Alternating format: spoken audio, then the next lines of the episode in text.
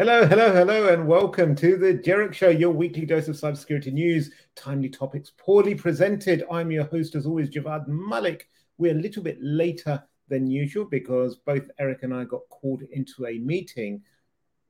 But don't worry, it wasn't a disciplinary one, as some of you might be hoping. Welcome to The Jerek Show, featuring your hosts, Javad Malik and Eric Krohn. Timely topics, poorly presented. So, do I have the wrong graphic thing? No, it's the right one. It looks really weird. Speaking of things that look weird, Eric Krohn, how you doing? I'm doing pretty good. I like that little bit about the disciplinary piece because, just really, you know how those HR people are. And, I got to tell you, man, you don't want to get on their wrong side. That's for sure. It's a bit like the French, always skating close to a riot or a protest or a strike. We are just always skating that fine line close to it. Right. You know, that's you bring that up. That's been pretty wild over there, hasn't it? It has. Like, you know, the regular burning, looting, rioting, cancelling off concerts and events because people are scared to go out of their house now. Just a normal day in Paris, I think. Well, and then there was a video of one guy like just eating his lunch while all hell's breaking loose around. Having his champagne, his cheese, and like whatever. Going on around. No, that's kind of actually how I wish I felt a little bit more often is, you know, in the middle. It's kind of like the dog in the meme with the, with the fire and all that. This is fine. You just kind of, you can roll with just about anything. But oh, Lord, I find that as I get older, it's harder for me to do that. Yeah, well, you know, you try rolling and you pull a muscle. You know, you roll out of bed the wrong way and like, my neck.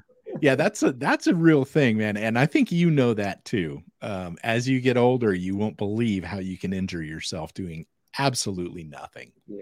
You think it's bad when you hit your 30s because you're like, the youth of my 20s is gone.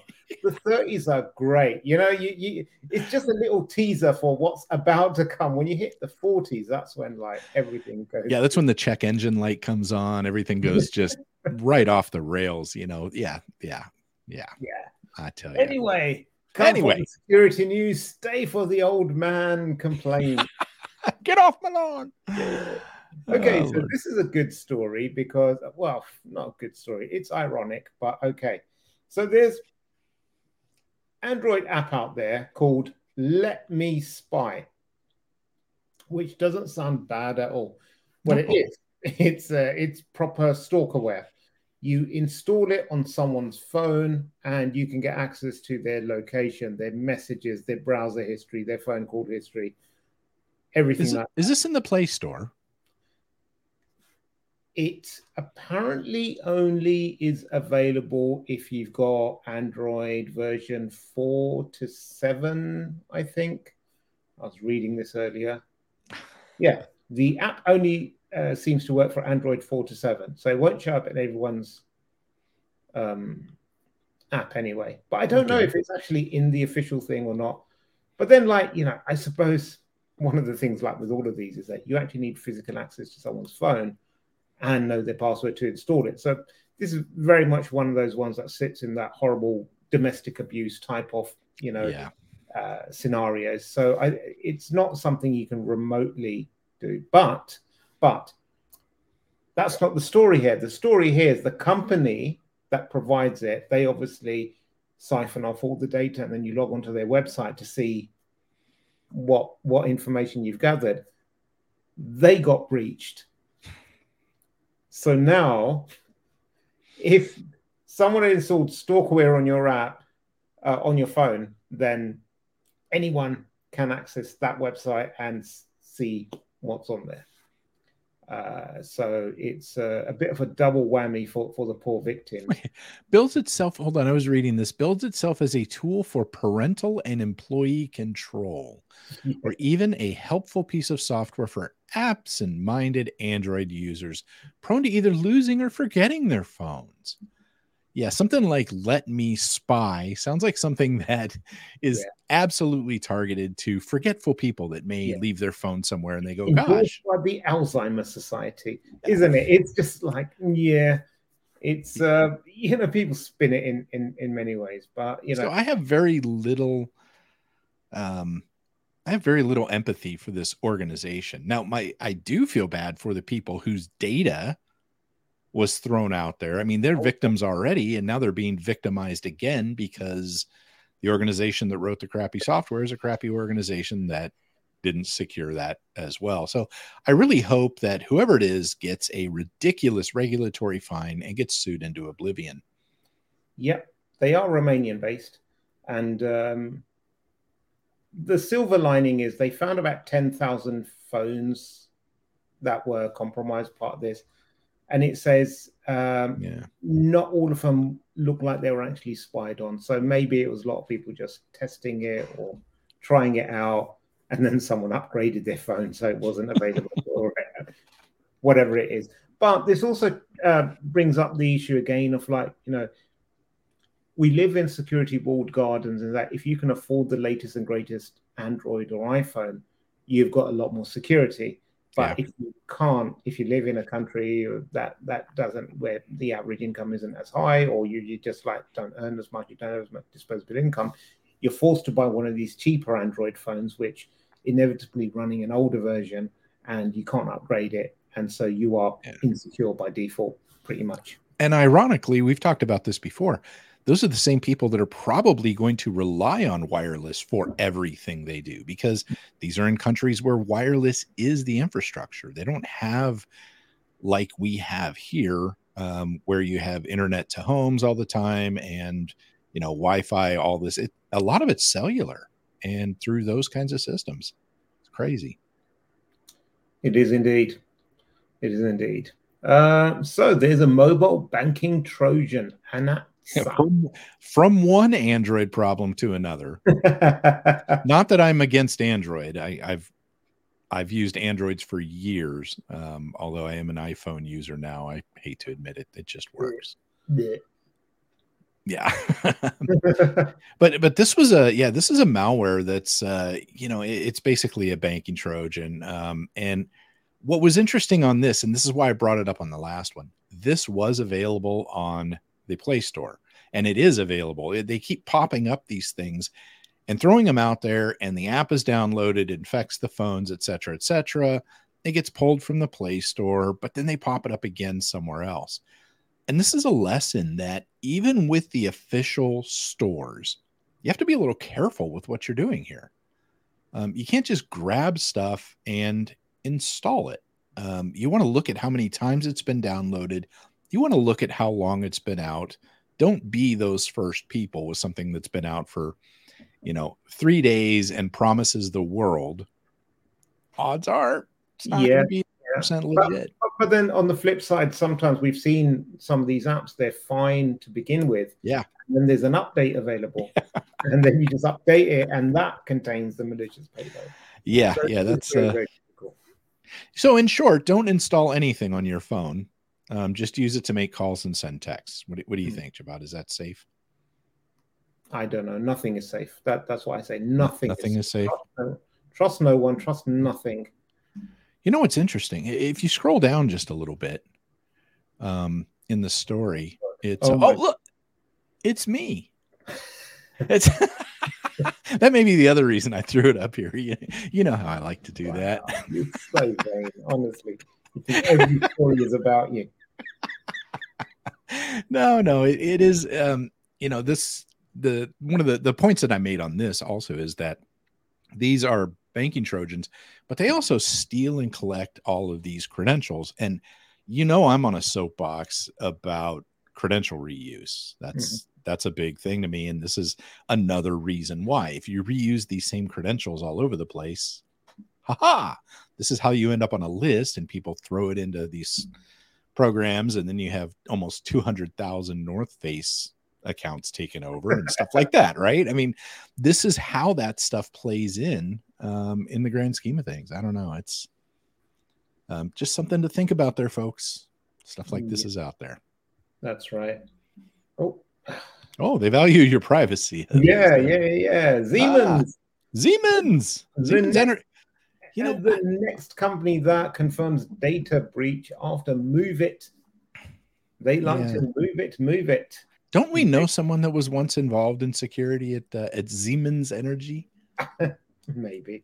You know, this Move It thing is, man, it is just amazing how many people use this. And I had never heard of it. It's not something I've ever used, but apparently everyone and their brother uses it except me, because every day there's more people showing up on this.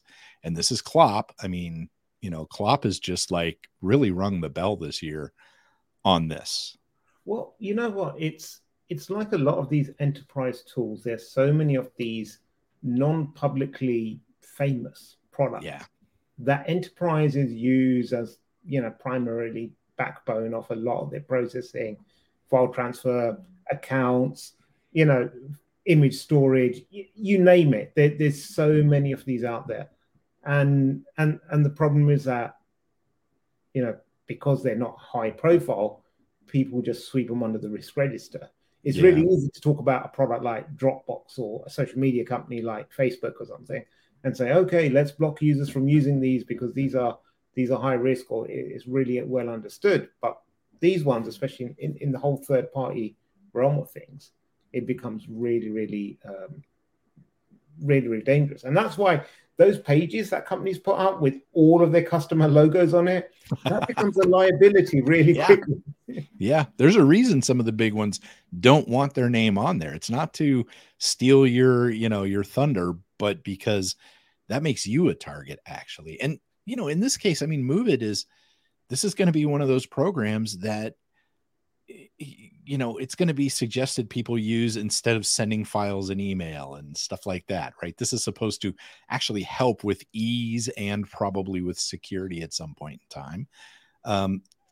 But it turns out that this has been such a liability for so many organizations all over the place. It's just, man, it's just brutal. See what you've missed. I like that ad. Yeah. Pilot data of American Airlines and Southwest stolen in data. Speaking of supply chains, yeah, exactly. Your neck of the woods. Yeah. Because the airlines don't have enough trouble as it is. I mean, you know, Southwest is absolutely famous for the resiliency of their software and how that's working. And I don't know if you know over there now. So over here in the US, I mean, I'm sure, you know, it's 4th of July weekend, but this is supposed to be one of the most traveled weekends of like ever is what they keep saying on the news. It's crazy, but there's already been so many, delays and canceled flights, and they're already starting with we don't have enough pilots, we don't have enough air traffic controllers, we don't have blah blah blah blah blah, right? And so all of this stuff is just really this whole industry is having a pretty rough time right now. And what happened here is it was actually like an HR program or where people apply for jobs and stuff like that, but you give up a lot of sensitive information when you do that. And this is who got breached. So kind of interesting there. And then there's the little side fact, and I don't know for sure that this would lead to this, but it could. What if your current employer sees that you're applying at other places through something like this being dumped, right? It's kind of like when we saw the Ashley Madison thing and people could search that information and find out who's doing dumb crap. Yeah. This just makes me think of like, oh wow, this could be unfavorable to people. But yeah, 5,700 pilots of American Airlines and over 3,000 from Southwest. See, I think it's a bit of a waste what they did to just breach the database. What I would do is I would have gone on and added myself as a pilot.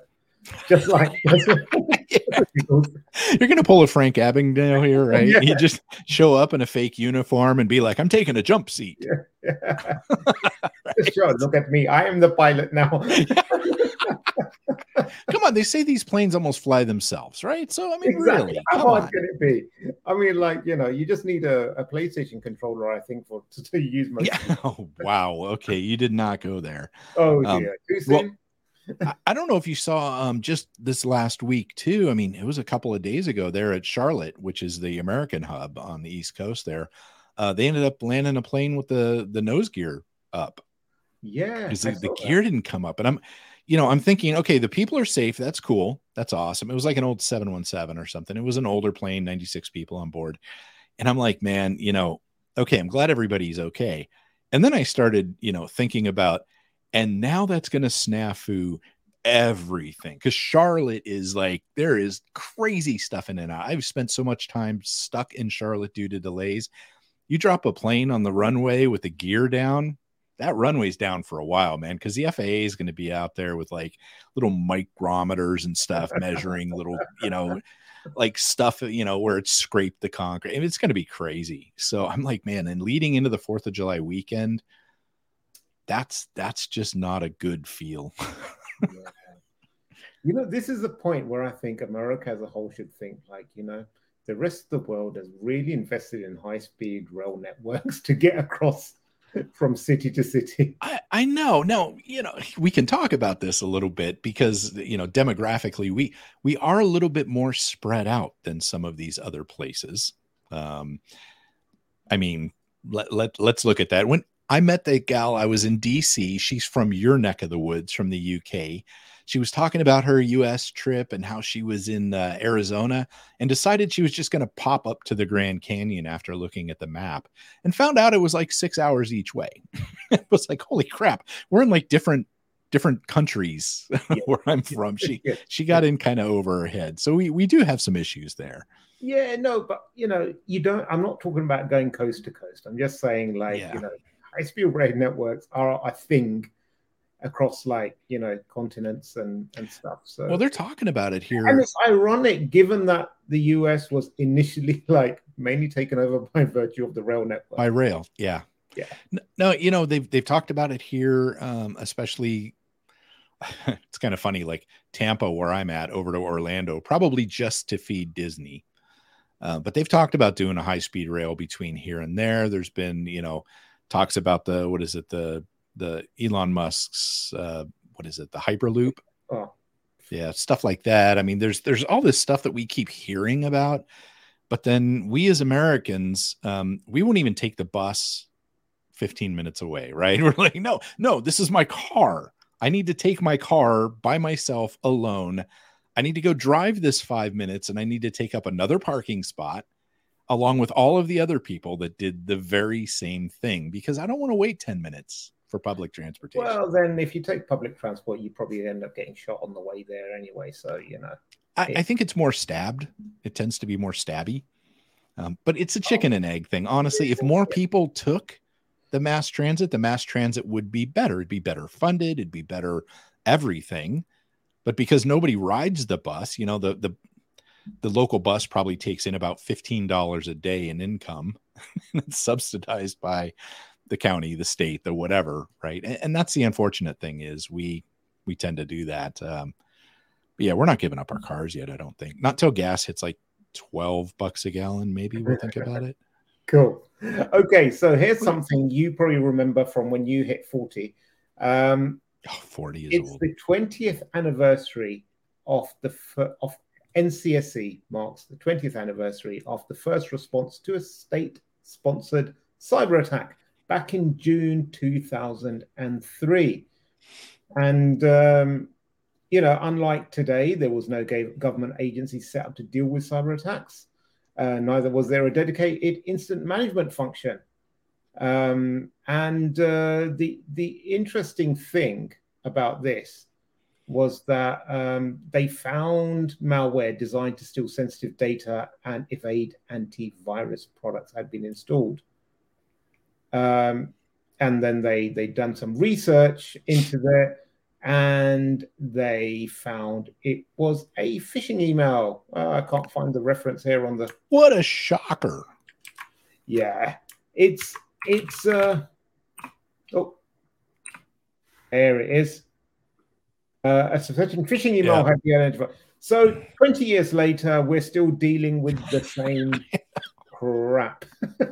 I know. You know, oh, I know. And I did a presentation last night up until about midnight my time, which is why I'm dragging so hard. But, you know, one of the things that I was joking about in there, it was about culture and it was about things like that. But looking back, 1971 is when the first email was sent, and a guy sent it to himself. It was like QWERTY something, keystrokes, whatever.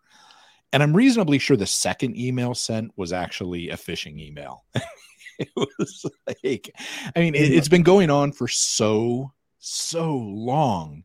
It's almost mind-boggling that we still can't get ahead of that. And I know we're in the business of trying to help reduce that. And we see that a lot. We see that there are things you can do to really reduce that.